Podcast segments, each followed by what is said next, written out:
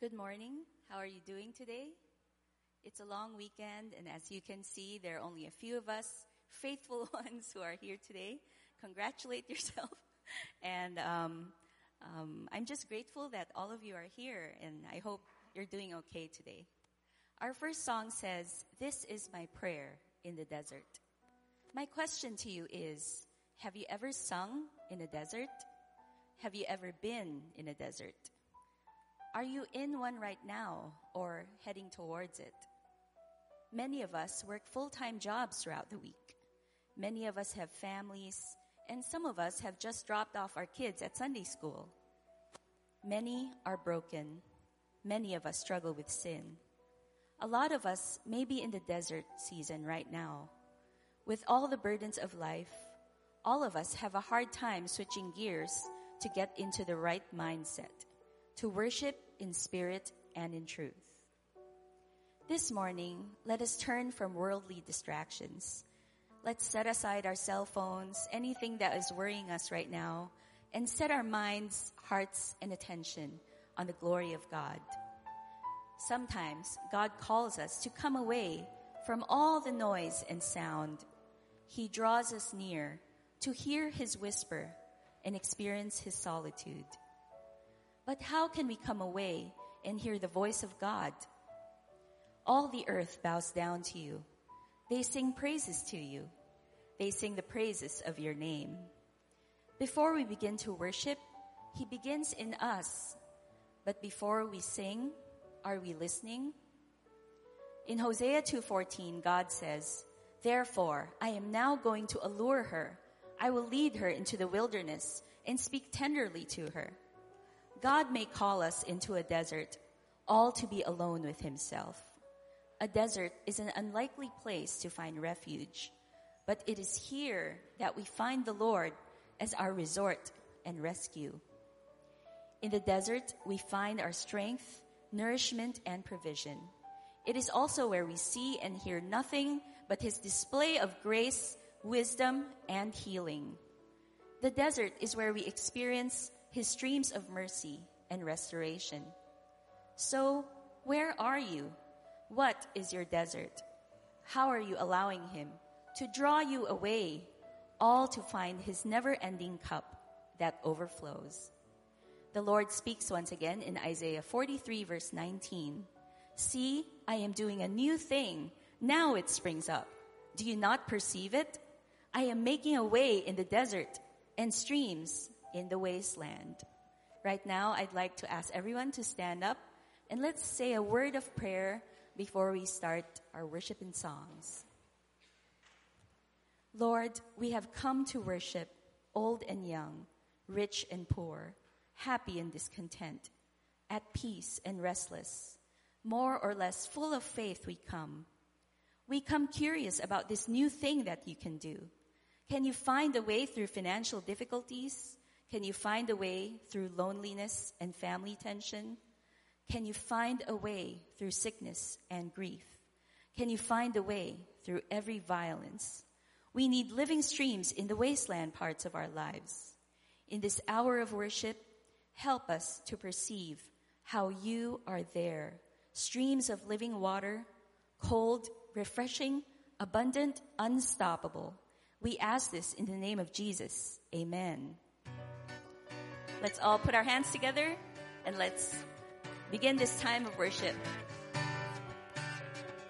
This is my prayer in the desert when all that's within me feels dry. This is my prayer in my hunger and need. My God is the God who provides. And this is my prayer in the fire in weakness or trial or pain.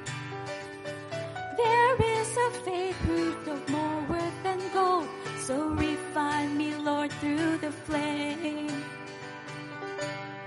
I will bring praise, I will bring praise. No weapon formed against me shall remain.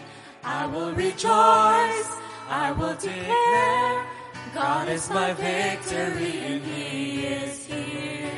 Come on, I want to hear your voices this morning. Let's all clap our hands together. This is my prayer in the battle when triumph is still on its way. I am a conqueror and co-heir with Christ, so firm on his promise I'll stand. I will bring praise, I will bring praise. No weapon formed against me shall remain. I will rejoice, I will declare, God is my victory and he is here. All of my life, in every season, you are still God. I have a reason to sing. I have a reason to worship. Come on, let's worship God in every season. All of my life, in every season, you are still God. I have a reason to sing. I have a reason to worship. All of my life, in every season, you are still God. I have a reason to sing. I have a reason to worship. All of my life, in every season, you are still God. I have a reason to sing. I have a reason to worship.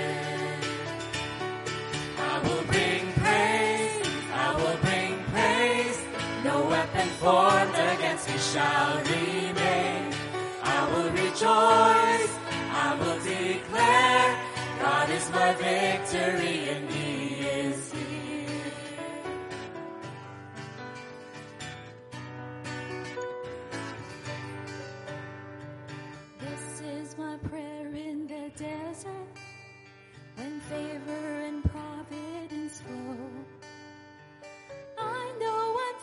to be emptied again.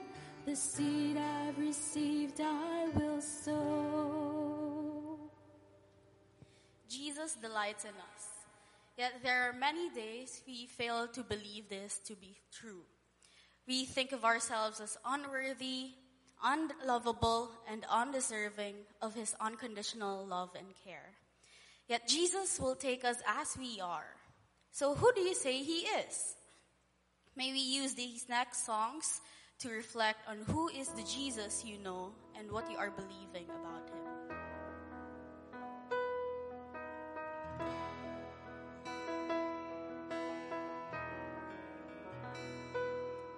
I stand amazed in the presence of Jesus the Nazarene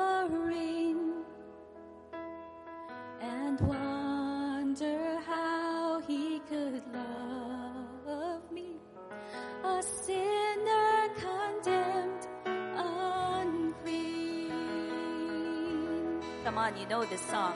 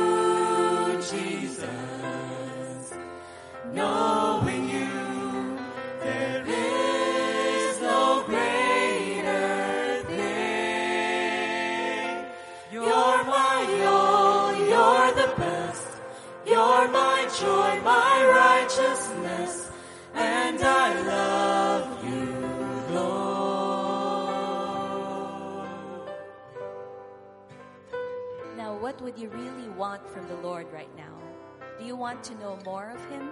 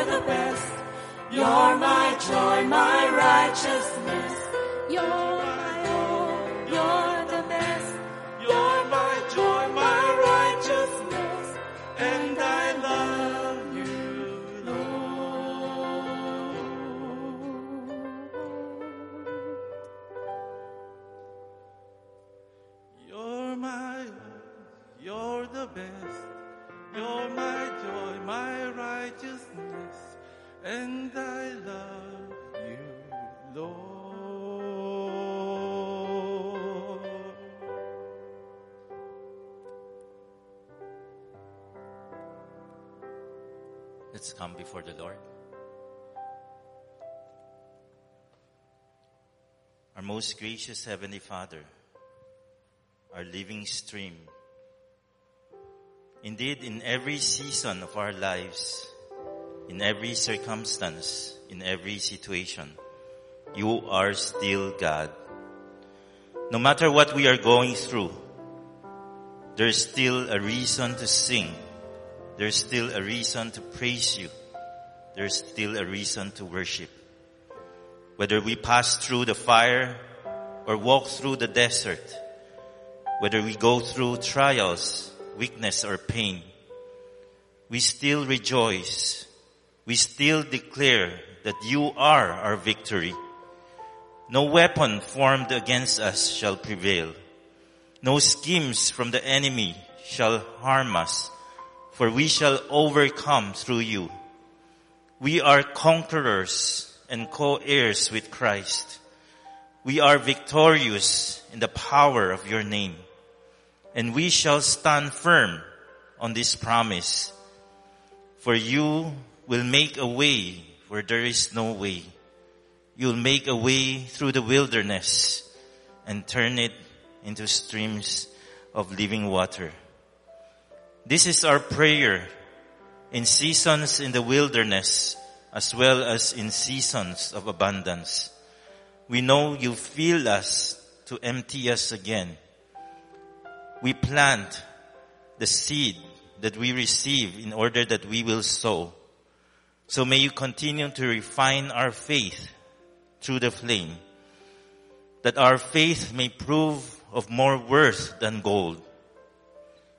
Father, in this lifetime, to know you, to know your son, and to know your spirit is the greatest thing. There's nothing else that compares to this. All we own and possess pale in comparison. All that we gain are counted as loss before you. So may we be wise to exchange all the things that we hold dear in this life with the joy of knowing you, with the joy to be able to sing your praise all our lifetime in eternity. May that be our heart's desire to know you more, to be found in you and to be known as yours. We rejoice that by grace we have been grafted into Christ to be branches on a vine which bears the loveliest of all fruits. May we continue to be more fruitful and more faithful that we may become more and more like your son. The church, New Millennium Evangelical Church is yours. May you lead us into our future just as you have led us in our past. May we be one that the world may see you in us. Grant healing grace and strength to the members of this body who are weak, sick, or in pain. Give us the grace to endure this journey, to acknowledge and to submit to your will, and to know that whatever you have given, you gave us the strength to endure. We humbly ask that you restore us if it is your will.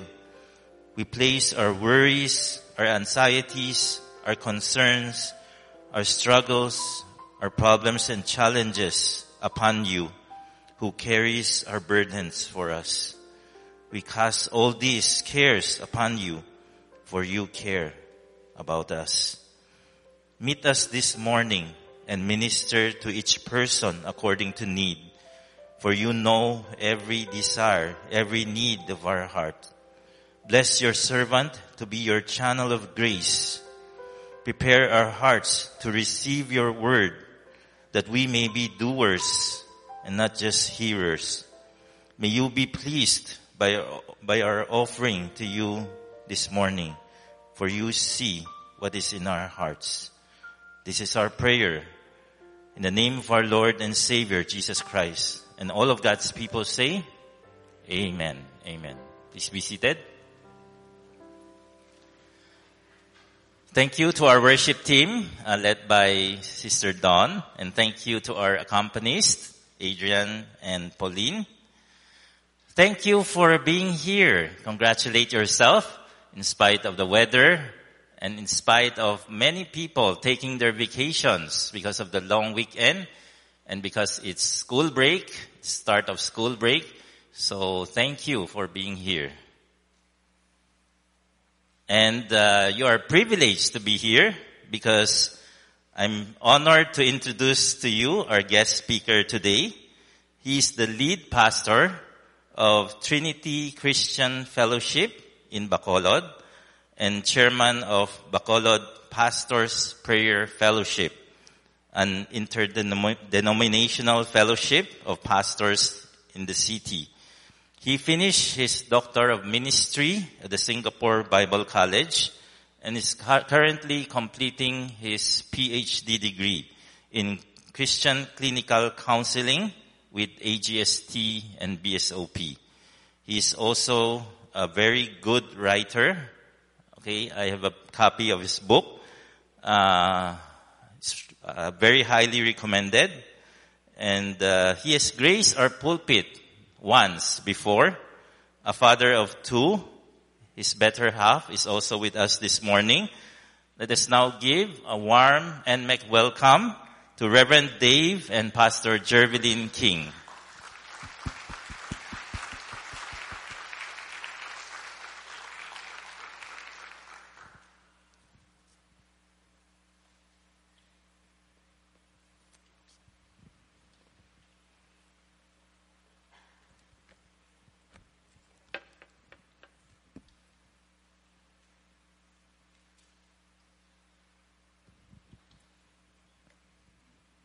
Good morning, Taike. Um, it's a privilege to be here, um, and uh, in behalf of um, the city of Smile, we want to greet you all uh, blessed Sunday as we worship the Lord together.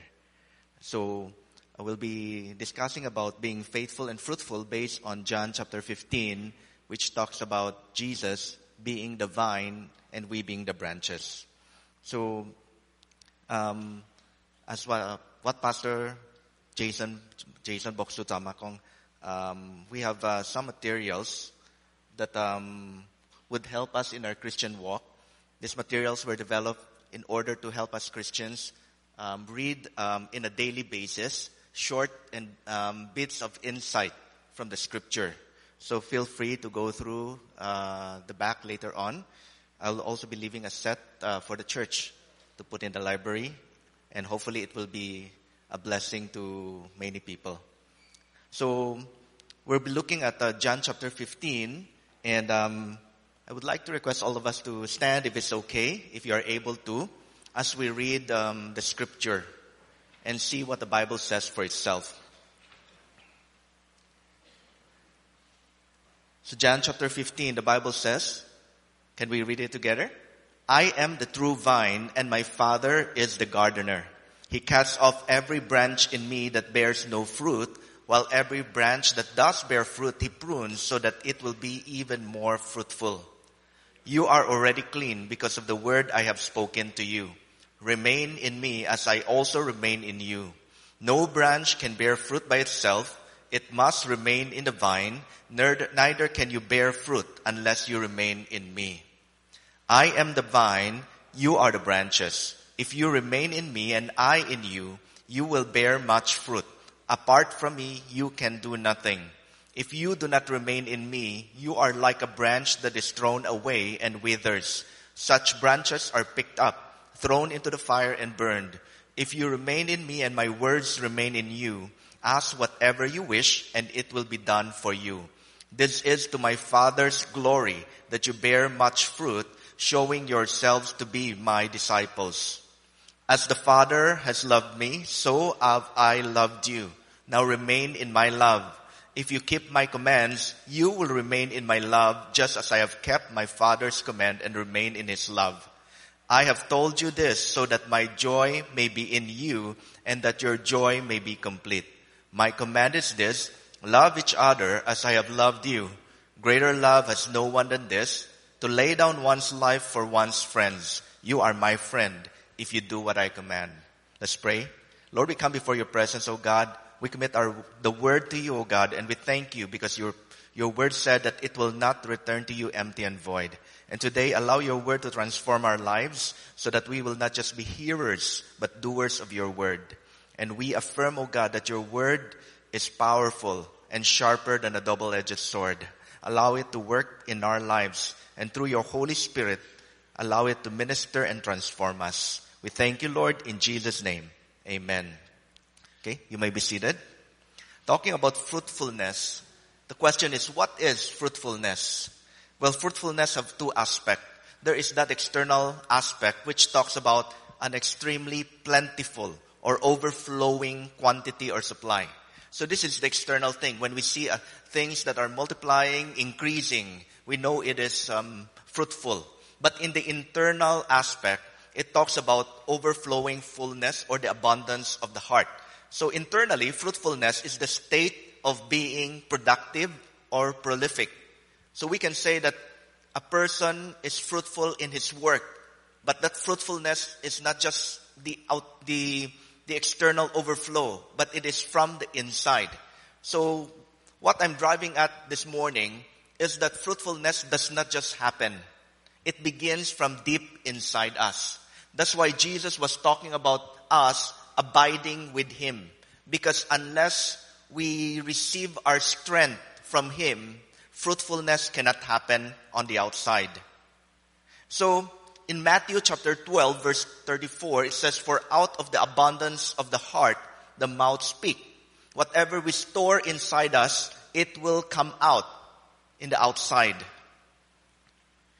In 2 Corinthians chapter 9 verse 8, the Bible says, God is able to make all grace abound to you so that always having all sufficiency in everything, you may have an abundance for every good deed. So what the Bible is saying is that it is God who is able to make all things abound within us so that always we will be able to, to be sufficient in everything and produce the good works that God desires from us. And so, first of all, we need to remember that faithfulness comes from abiding in God. Verse 4, remain in me as I also remain in you. No branch can bear fruit by itself. It must remain in the vine. Neither can you bear fruit unless you remain in me. So number one key to fruitfulness is having the right connection. And the Bible tells us we have to be connected to the vine. The Bible tells us Jesus is the vine and we are the branches. Yaso si puto chiu, dan si kia. So the branch needs to be connected to the branch. The branch needs to be connected to the vine so that it can bear fruit. This is a picture that I saw which uh, interestingly depict what the vine and the branches are. So the Bible says God is the gardener. He is the one who does the pruning. But Jesus is the vine. The vine is um, the main the main um, plant that you see there in the middle, and the branches are those that comes out of the of the vine, which produces the fruit. So when we talk about a vine, it is a picture of the grape, which is very common in Israel. So they have vineyard, which Jesus was using in order to illustrate our relationship with Him. So the Bible says every branch that bears no fruit is cut off because it is useless and thrown to the fire. And so the Bible continued to say, if you remain in me and my words remain in you, ask whatever you wish and it will be done for you. This is to my Father's glory. Many Christians like this verse ask whatever you wish and it will be given, it will be done. But we need to understand the context in which Jesus is saying this. Jesus is saying, if you remain in Him, then whatever you ask for will be given because you are living for Him and desiring the glory of God. And so whatever you're asking for is not for yourself. It is for God's glory. And the Bible says, for the purpose of bearing much fruit so that people will know that we are His disciples. So this promise of asking and receiving is based on the context of us being connected to the vine and living out our lives as disciples of Jesus Christ for the glory of God. And so, the root of the matter is, the root really matters. It goes back to the root. What is the root? In Hebrews chapter 12, 15, it says, see to it that no one falls short of the grace of God and that no bitter root grows up to cause trouble and defile many. The Bible talks about bitter root. A root that defile. And we know that bitter root is connected to sin in the life of a person. And so that's why the gardener does a number of things. First, the gardener trims. He does trimming in order to beautify the plant. But the gardener also does pruning. So what is pruning? Pruning is cutting off certain parts of the branches in order to allow new branches that are fruitful to grow. So the Bible reminds us that the gardener cuts off every branch that bears no fruit, while every branch that does bear fruit, he prunes so that it will become fruitful. But there's a third thing that the gardener does. The gardener also graft. He does grafting. The unique thing about grafting is that it allows a plant to be connected to another plant so that it will continue to grow and bear fruit. Why is grafting important? We need to remember that as individual persons, we grow up with a lot of hurt and pain. Throughout our lives, we experience a lot of rejection, a lot of abandonment, a lot of trauma and things that causes the bitter root to be there. And we know all of this is because of sin. And so it affects the way we see ourselves, our self-image. And because of our self-image, there are a lot of needs in our life that we pursue because we want acceptance, we want recognition, we want people to know that we are, we matter and we are valuable. So that is the problem. We are unable to bear fruit because we are so focused on our needs and struggles. And so the Bible tells us that we have been grafted into Christ. In other words, the Bible promised that um, having been grafted into Jesus Christ, as a branch, we need to continually be connected to Him so that we can bear fruit. The moment a branch disconnect with a, with a vine, it dries up, it dies, and becomes useless. And so, our self-image should be rooted in Christ, not in the things that we've experienced in the past. So, fruitfulness is rooted in faithfulness. As the Father has loved me, so have I loved you. Remain in my love. If you keep my commands, you will remain in my love just as I have kept my Father's commands and remain in his love. So how do we remain in Christ? The Bible says we remain in his love and keep his commands. So key number two in being fruitful is right living. Our life should be transformed by the word of God and obedience in the life of a believer is very important. So fruitfulness doesn't just happen through wishful thinking. We don't become fruitful by saying, I want to be fruitful. I wish I am fruitful. But fruitfulness happen through right living and right thinking. In other words, what we believe is vital. So how we live depends on how we think. According to Romans chapter 12, we need to be transformed by the renewing of our mind.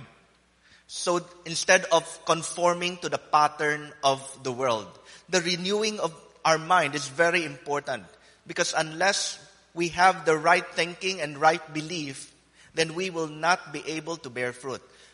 A person who grows up in a very critical environment would tend to be insecure. That person will think that he is incapable of doing a lot of things. And that kind of thinking will keep that person from being fruitful.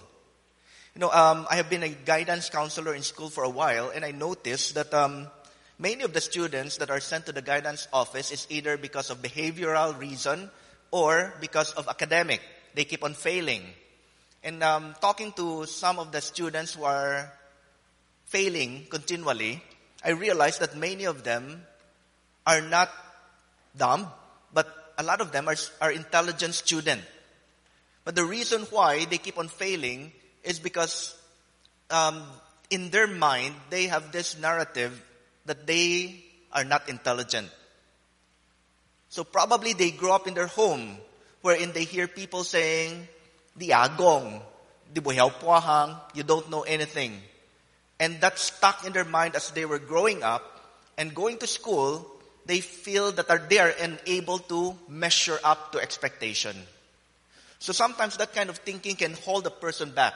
Like for example, a student who will take the exam, if it's in his mind, he thinks that I won't, I won't pass anyway, he would not give effort, he would not even try to study. Because at the back of his mind, no matter what I do, I'm not gonna pass. Or a person applying for a job, think, he goes to the application or the interview thinking, oh, I will not be accepted because I'm not good enough. So during the interview, that person will not be able to give his best. So that kind of thinking will hold the person back. In the same way as Christians, if we don't have that right belief in the Lord, that He is the one who allows us to bear fruit, then we will hold back. We will not have that confidence to share the gospel to people. We will not have that confidence to serve others, to do ministry, or, or basically to live for Christ. So we become passive believers. That's why it begins with the renewing of the mind. It begins by allowing God to show to us who we are, not in the sight of men, but in the sight of the Lord. Remember that when the Lord looks at us, he sees us not from our failures. He sees us from where He wants us to be. You know, God is not bound by time. He is not bound by the past, present, and future. Probably today, all we can see is the present and we can look back in our past. But God sees us where He wants us to be one day. And that's why whenever the Lord deals with us, He sees us not from our failures, but He sees us from the position where he is bringing us to be. So we need that kind of mindset. We need to have that vision where the Lord wants us to be.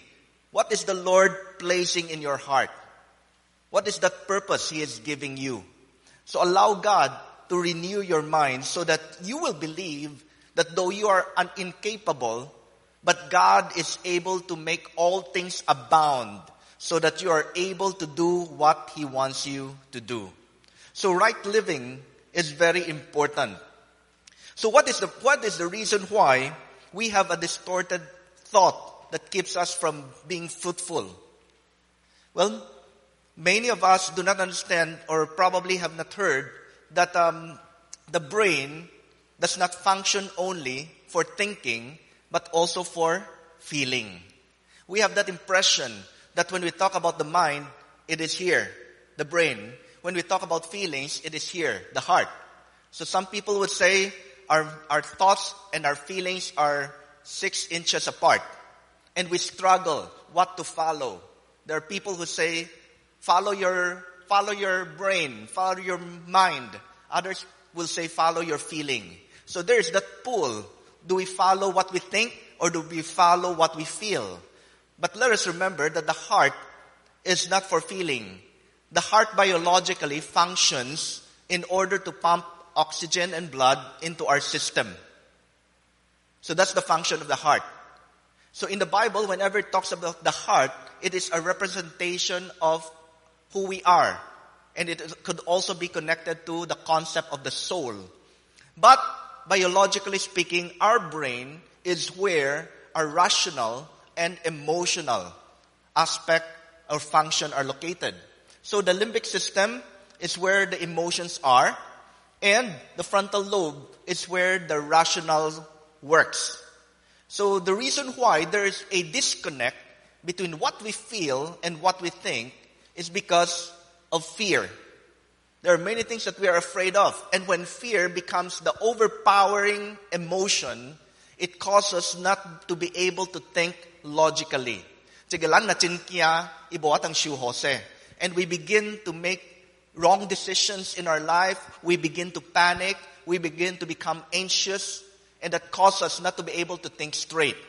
So underneath the fear is the feeling of um, guilt and shame. According to psychology, guilt is the most basic emotion. And the difference is, um, this emotion has to do with who you are or what you have done. Shame focuses on your identity. But guilt focuses on the things that you have done. So you feel guilty because what you, of what you did in the past. And it causes you to be ashamed because you feel that you are a failure. So remember, when a person fails, it doesn't make him a failure. He just failed. Pure and simple. That means that person can rise up, that person can succeed despite the failure he experienced. But the moment the person think of himself as a failure because of something that he failed in and failure became part of his identity, then that person will no longer be driven for success. Because in the mind of that person, he is a failure. So sometimes the enemy uses shame and guilt to overpower us so that we cannot rise up as believer. But the Bible tells us in the book of Revelation, the believers overcome the enemy by the blood of the Lamb and by the word of their testimony. The blood of Jesus Christ overcame our guilt because He paid for our sin. In other words, yes, we are guilty because of sin, but when Jesus died on the cross for us, He took away our guilt upon the cross. But what can overcome shame? Because sometimes shame is so deeply embedded in us that though the guilt has been taken away, the shame remains. The Bible says, through the word of their testimony. When a believer recognizes that his past is no longer his present. In other words, the past is now gone because he is a new creation in Christ and he can talk about the things that happened in the past as a testimony of how God transformed him, then shame is removed from his life. So that's why the, the desire of Christ is to remove shame and guilt. And that means we are reminded that we are now new creation in Christ. The old is gone and the new has come. If shame and guilt is not overcome, it is manifested in the outside through anger and aggression. A person is irritable when there is insecurity. A person is, is easily angered when there is a sense of being rejected.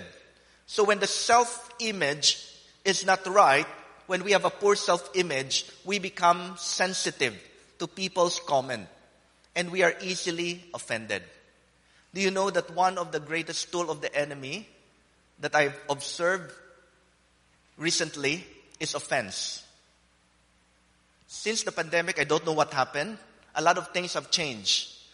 The landscape of society, but also of the church has been changed after the pandemic. It seems like people have become more focused on themselves. You know, those lockdown and isolation have caused people to think about themselves more than others. They are concerned about their safety. They are concerned about their lives. They are concerned about their needs. And after the pandemic, we try to go back to normal, but people are still trapped in that kind of thinking. I have to protect myself. I have to think about myself. And sometimes it causes people to be sensitive and easily offended. So a little comment that may have no meaning is taken as an offense against a person. So as a church, we need to guard ourselves against this attack from the enemy. We, hard, we have to guard ourselves from offense, from being, from uh, feeling that somebody is doing things against us. So these things are caused by the emotional wounds in our lives. There are wounds in our lives that because of our experiences that cause us to have that fear. So what are emotional wounds? It is what others did to us. What people did to us in the past. We may, we may have been rejected, criticized, ridiculed, or betrayed. So those are the things that contribute to the emotional wound. It is also what other people took away from us. But third, it is also caused by what we did to ourselves. So, because of the emotional wound, we begin to develop defense mechanism. What is defense mechanism? These are things that we use in our lives in order to try to protect us from further hurts and wounds. So some people, they choose to put a wall between themselves and others. They don't want to go deep in relationship because they are afraid that they will be hurt again. And as a result, destructive vows take place. Destructive vows are things that we say to ourselves. Like for example, um, if a person experience um, breakup or heartache, ang destruct, destructive vow could be something like, I will never fall in love again. You know, it's very common for teenagers that uh, after a heartache, they say, I will not fall in love again. Well, at least for a week. After one week, they're in love with somebody else. You know, those are vows. I will not let anyone hurt me. I will not be vulnerable to anyone. I will not show anyone that I need them. So those are vows that we say in our life that cause us to try to be independent, to try to be, um, to try to assert ourselves and show people that we are able for the purpose of protecting ourselves from hurt. One of the things that I observe that people today do when they are overwhelmed emotionally is to isolate. That's why depression is very common today. One of the greatest, one of the great, one of the popular theme today is called mental health. A lot of people are struggling and we know suicide is on the rise. That's why in our city in Bacolod, um, one of the counselor proposed to have a hotline for those who are depressed or suicidal. But then after discussing together, we realized that having a hotline is not enough because there are people um, who are going through this who will not even take a call, who will not make a call. So sometimes um, we depend on people who are desperate for help, but there are those who would not even let others know that they are going through something. You know, sometimes people will be surprised because the friend that they go out with who seems to be so happy all of a sudden committed suicide because depression is in the inside. Sometimes it is projected differently. So we don't know. But we need to remember that um, isolation is very dangerous. When a person is depressed and isolate, he dwells on that feeling of being sad, of being rejected. But there is a Christian discipline that is important, and that is called solitude. What's the difference between isolation and solitude? Isolation is being um, being away from people for the sake of being alone. I just want to be alone. I don't want to be to be with people. And so you close yourself in a room. You find a place where there's nobody. But the problem is you keep on focusing on yourself and dwelling on that feeling of hurt, pain, and rejection. But solitude is being away from people for the sake of being with God. So it's not being alone for the sake of being alone. It is being alone with God. You allow God to process your pain and hurt. and allow Him to give you a different perspective. That's why the discipline of solitude is something that we need as believer. We need to learn not to isolate our, ourselves, but be with the Lord. And so that's why the remedy is the renewing of our mind. We have our own story of our past. We have our own narrative. In other words, this is what I see happen in my life. And my life is so tragic. My life is so unfortunate. We have that kind of story. But what we need to do is to present our lives to the Lord and allow God to do the storytelling for us. Like sometimes when we look at our life, it seems so unfortunate that certain things happen and we don't understand why. But as we allow God to retell the story for us, things will begin to make sense. I don't know if uh, how many of us have heard of the story of Joni Eareckson. She was a teenager who jumped off the cliff in order to dive and broke her neck. As a, as a result, she became quadriplegic. In other words, only her neck up can be moved. The rest of her body is immobilized. For, for quite a while, she prayed that God will heal her. But it didn't happen. Eventually, she began to develop her skills and talent. She began painting using her mouth because she cannot use her hand. And eventually, she also found her purpose.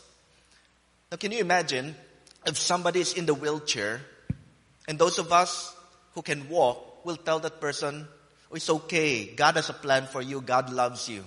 That person, I'm sure, will look at us and say, good for you. You can walk. I cannot. But if somebody like Joni Eareckson, who is a quadriplegic, goes to a person in a wheelchair and say, God has a plan for you, that person would look at her and, and see that he is in a better situation. If she can have that faith in God, how much more should I? Sometimes the tragic things in our life can be used by God for greater purpose. Joseph went through a lot. He was rejected by his brothers. He was sold as a slave. He was, he was, um, um, falsely accused of rape. And even in prison, when he thought it was his opportunity to get out, when he interpreted the dream of the baker and the cupbearer, he was forgotten and stayed in prison two more years until Pharaoh had a dream. But all these things, all this rejection and suffering led Joseph into Egypt and eventually caused him to become second in command.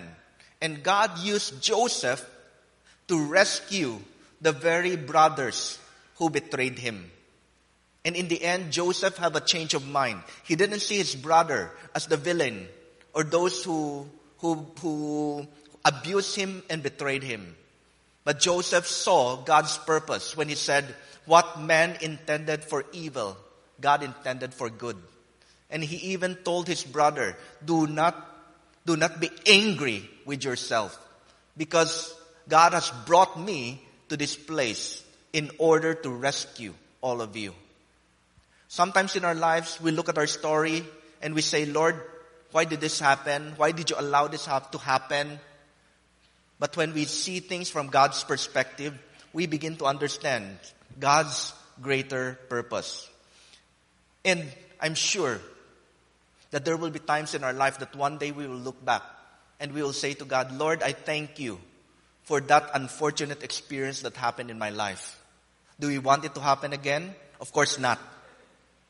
But we can look at the situation that happened and say, Lord, I begin to see your purpose for this. I am here today because of that. If that didn't happen, I won't be who I am today. So that's why we overcome fear by faith. Faith in the Lord, that He is our God, He is our Father, who knows what He is doing. And He will not allow anything to happen in our life without purpose. So He is leading us to whatever purpose He has for us. So we allow God to retell the story. So remember, you cannot change your experience, but you can change your perspective, the way you see your experience. You cannot change your memory.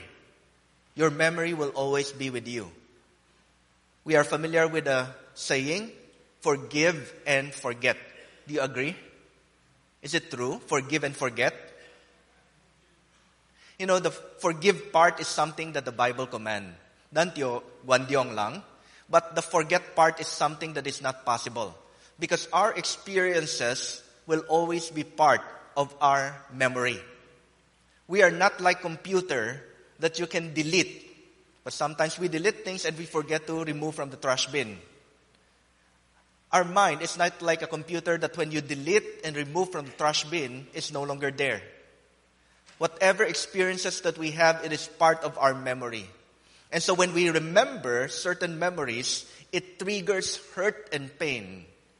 But when we have surrendered it to the Lord and see things from God's perspective, even though the memory may surface, the pain and the hurt will no longer be there. So that's why you cannot change your memory, but you can change your story and allow God to tell the story of your life for you. So the Bible says, not only should we bear fruit, but we should bear much fruit. But not only should we bear much fruit, the Bible says we should bear lasting fruit. So how can we bear lasting fruit? We begin the Christian life by thinking that we chose Christ. I chose Jesus Christ. I chose to become a Christian. I sacrificed things to become a believer. I gave up my, my life of vices to become a Christian. So in our mind, it is us. I did this, I did this, I did this. So there is that sometimes pride in saying, I chose God. But we are reminded that we should remain in Christ because we are nothing on our own. We are not able to fulfill God's plan and purpose without Him. So that's why the Bible says, remain in me and I will remain in you. But as we progress and grow and mature in the Christian life, we realize that it is not we who chose God, it is God who chose us. We think that we, we chose Him, but in reality, He chose us first. How can that be? Well, one person described it. It's like you are entering a door and you look at the sign on the, on top. Choose. So you make a choice. Will I enter the door or not? And the moment you enter the door in, and inside you look back, you see a sign on the door that says chosen. The Lord allows us to think that we chose Him for a while. But as we mature, we realize without God choosing us, we cannot choose Him. And as I was praying, Lord, how can I explain this concept? The Lord reminded me that in a courtship, it is always the guy who court. Okay, although sometimes culture change, modern modernization happen, and we see some ladies uh, courting guys. But uh, in a normal culture, it is always the guy who court. So in other words, no matter how much a lady likes a guy, if the guy did not choose her, nothing will happen. So the guy chose the lady first. And the lady chooses out of the different suitors who she feels it for her, is for her. So it gives us the idea that she chose somebody because she was chosen first.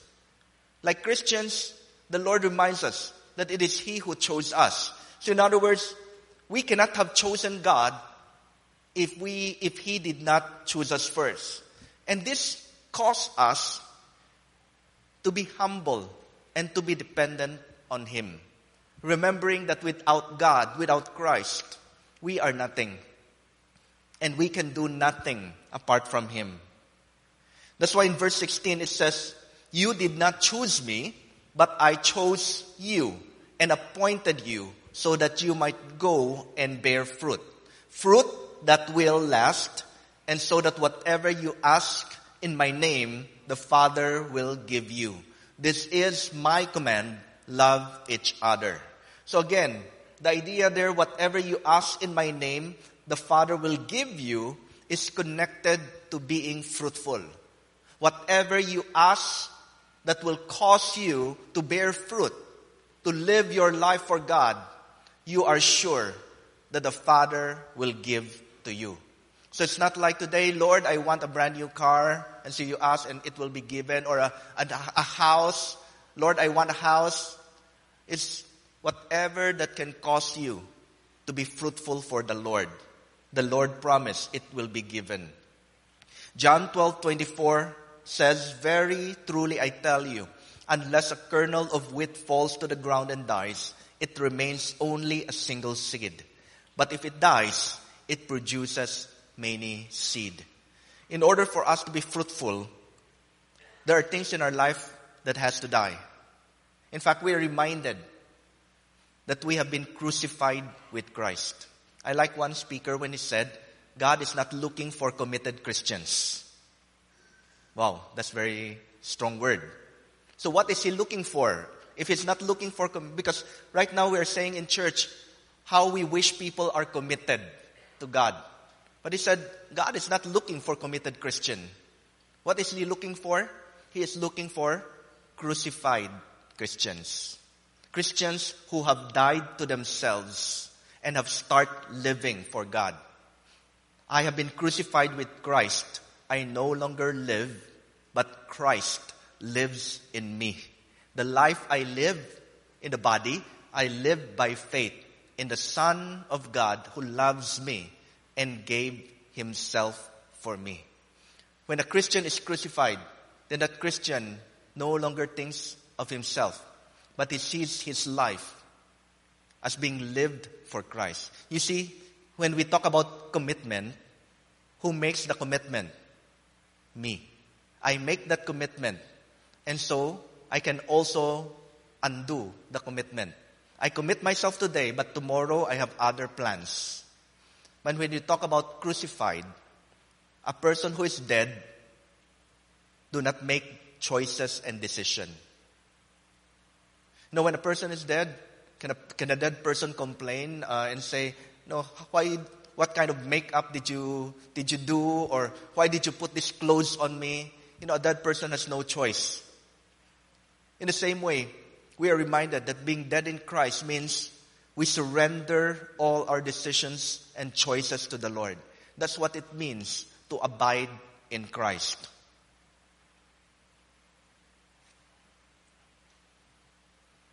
That's why the call of Christ, follow me and I will make you fishers of men. There are two calls here. First, follow me. It's a call to relationship with Christ. And the second one is I will make you fishers of men.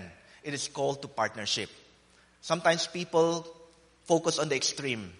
There are people who focuses on relationship with Christ and they don't do anything for Christ. That cannot work. If you have a relationship with Christ, then you will hear His voice telling you, do this, do that. Just like what He said to the disciples, go and make disciples of all nations. But there are people also that are focused on doing for Christ, that they have forgotten their relationship with Jesus.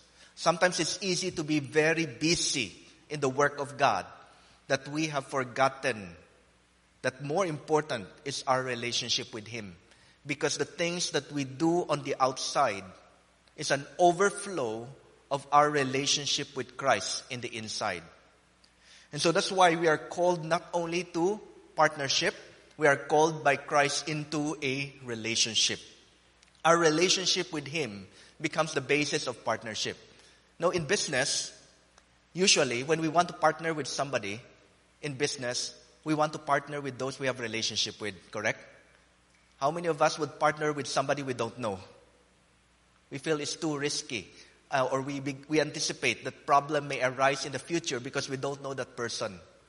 So usually we want to do partner with people that we trust, people that we have relationship with. And that's why the call of Jesus is for us to build our relationship with Him so that the fruitfulness will be an overflow of that relationship. So fruitfulness brings fulfillment. I have told you this so that my joy may be in you and that your joy may be complete. So in order for us to be able to fulfill God's work or God's call is we need to have a right purpose in life. Matthew 13:12 says, "For whoever has to him more shall be given, but he will have an abund- so that he will have an abundance. But whoever does not have, even what he has shall be taken away from him." Jesus is saying that in another in another gospel, if we are faithful in little things, more will be entrusted to us. So the relationship with Him is very vital. According to F.B. Meyer, don't waste your time waiting and longing for large opportunities which may never come, but faithfully handle the little things that are always claiming your attention. People today want big things in a short time. But many of the great things begin in small things. Big businesses begin in small businesses. God has called us to be faithful in little things. And as we are faithful in little things, we will become fruitful and bear fruit that will last. Let me end with this. A few years ago, we were able to go to China and visit this place. This is one of the places that I was excited to visit. It's called the, the Temple of Heaven. And it is said that in this place, uh, the emperor of China, especially during the Ming Dynasty, a lot of emperors were able to use this structure as a place of offering sacrifice to God. You know, the emperor is called Hongte. God is called Xiongte. So it is recognized that Xiongte is higher than Hongte. He is the God, the emperor on high, the emperor of heaven. And so the emperor on earth worship the emperor of heaven. When we went through the entrance, we were surprised because there were a group of people who were singing a hymn. They were singing, I, I forgot the song, but it's about um, about uh, related to to to to worshiping God, and they were. It's like they were recalling the time in which China was a country that recognized that there is a God who created everything. And that's why it's very amazing how our Chinese language, especially in the traditional writing, would be able to tell us the story of the Bible. I don't know how many of you have encountered that. In dan tiong bun e di, what ang um, kai shak sinking eh, eh, e, e, e todi as it sinking e chindi.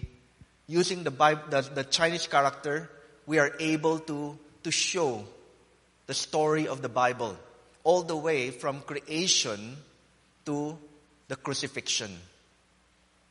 So it's amazing how God has placed the story of the Bible in our Chinese language. And we know some of those words, like um, righteousness, gi. It, it talks about a person under the lamb, covered by the lamb. Or lie. The word lie is very interesting because it, it, it is depicted by a cross with three people on the cross. And the invitation to come is there. So God is a God of wonders. And so when we were there, we realized one thing. China no longer recognized God as a nation because it's a communist nation. But yet there's still this one structure that served as a reminder of how China once recognized and worshiped God. So today is just a monument a relic of the past because no, no worship takes place.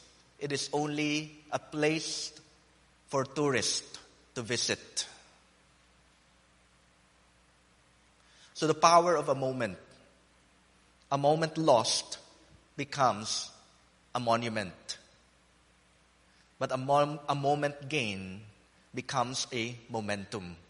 In our Christian life, we don't want to lose our momentum. We want to continually bear fruit so that from bearing fruit, we will bear much fruit and we will produce fruit that will last. But the moment we lose our momentum, then we become a monument only, a reminder of the past. And sad to say, COVID has caused a lot of people to lose that momentum. But God is reminding us it's time to regain that momentum. It's time to remember that we are connected to the vine, who is Jesus Christ. And if that connection is not that strong and we are in danger of drying up and withering, so it's time to strengthen that connection so that we will begin to bear fruit once more and become fruitful. So, what is the condition of our life today? And what is God calling us to do as His people? Know, it's a big challenge for us as we know that the world is getting darker and people in sin are becoming bolder. Uh, this month is known as the Pride Month, so I don't know what what is what will be going on in in um, here in Manila, but in Bacolod we're praying, and praise God we had the opportunity to be praying every week inside our government center and have a worship service going on once a month in the government center. So we're praying for righteousness, for God's holiness to be manifested. But as Christians, we are called to be the light and the salt to the earth. People need to see who Jesus is through us. And the only way for Jesus to be seen is when we are connected to the vine.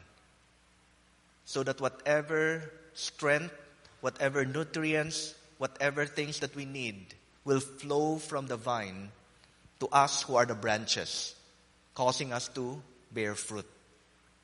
Let's come before the Lord in prayer. Lord, this morning we come before you and we thank you for reminding us, O oh God, that we are mere branches and it is you who is the vine. And as a branch, we are nothing. We can do nothing without you. Allow us, O oh God, to remember that we need to be connected to you. We need to abide in you as you abide in us so that we will be able to bear much fruit. Remind us that everything we do as a believer, O oh God, we are unable to do without you. And for that reason, you have said that you have given us your Holy Spirit to empower us so that we are able to live a life that is holy and pleasing to you.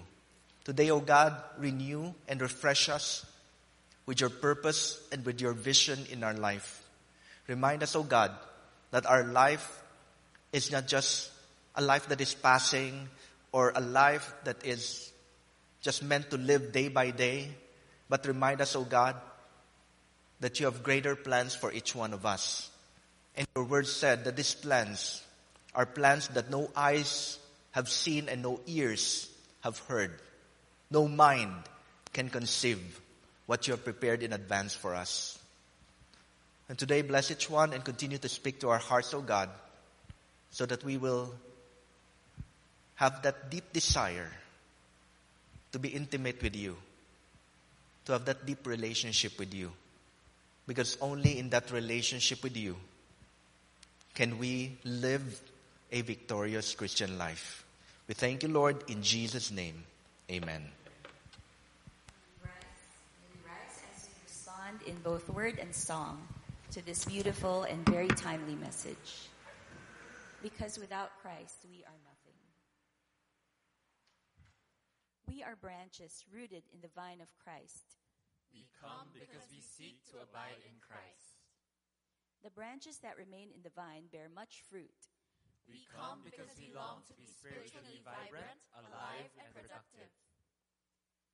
If we abide in Christ, then Christ's words will abide in us. We come because we strive to be faithful disciples. We have gathered for worship to the glory of the one God Creator, Redeemer, Sustainer.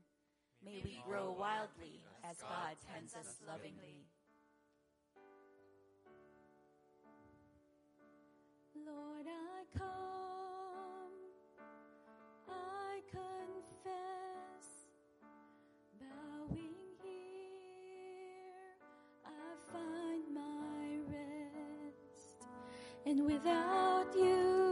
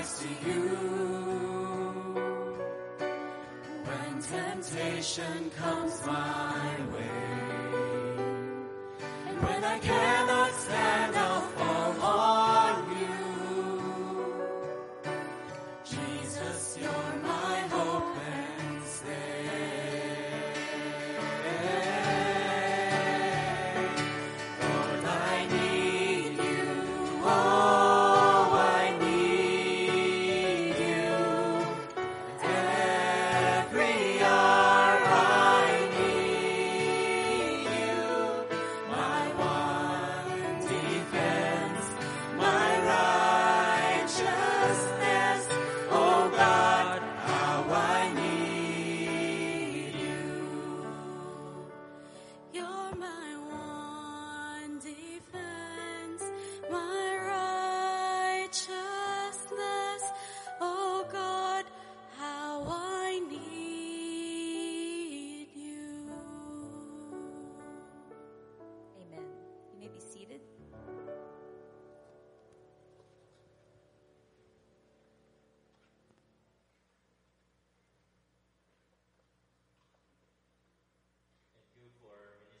us today, Reverend Dave.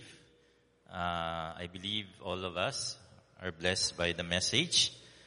Uh, very wonderful insights. That's why, again, I highly recommend uh, his devotional books. Uh, they are available outside the sanctuary after the worship service. You can purchase them. Uh, it covers uh, different books of the Bible, devotional materials. So you can get the copy after. We're going through a series on the seven I am statements of Jesus Christ in the Gospel of John. Uh, today, uh, last week we learned about, what did we talk about last week? I am the good shepherd and I am the door or the gate of the sheep. And this week, I am the vine. Okay. Uh, after this, after next week is Father's Day. Then we will continue the fourth Sunday of June about the bread of life. I am the bread of life. Okay, next week is uh, Father's Day. Uh, special honors will be accorded to our fathers uh, who are here, uh, who are 70 years old and above. Children with septuagenarian and octogenarian fathers may register their names with Sister Jing at the third floor lobby after the worship service. Those who have their names pre-registered will be given priority in the distribution of gifts. Today is the last day for registration. Please take note. If you want to be part of a discipleship group or a small group, kindly contact any of our pastoral team members and we'll be glad to connect you to a group.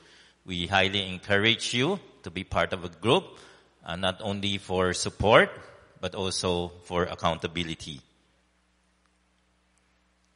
Today's flower offering is from a friend of Sister Shirley Yu in commemoration of her 72nd birth anniversary. Lan kinadi ta hien hui si belai ki diam uh, lan so kieng ai eh, e yung ong tuan yong tuan yong ji bei. 啊，以七十二岁名神啊，以一位朋友的家来献会一盆。Uh, right now, we would like to welcome uh, Sister Bernice, uh, who is join, visiting us from Seattle. Thank you for joining us this morning. We would also like to welcome any first-time visitors who are joining us today. Please rise to be recognized.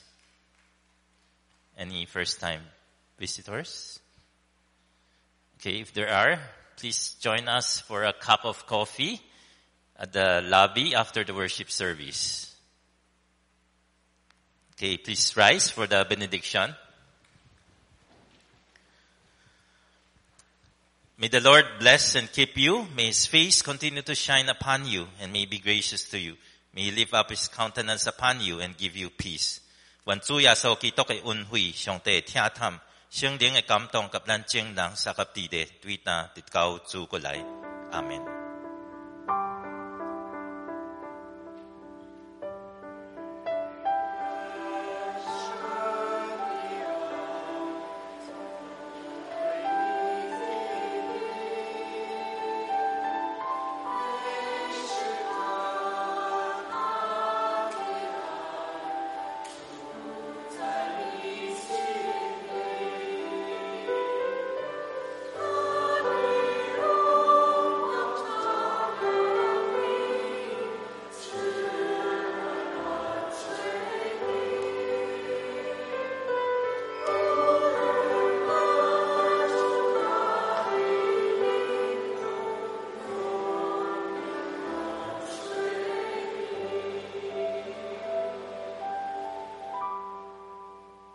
Thank you for worshiping with us, both on site and online. May the Lord bless your week. Remember, the best is yet to come. See you next week.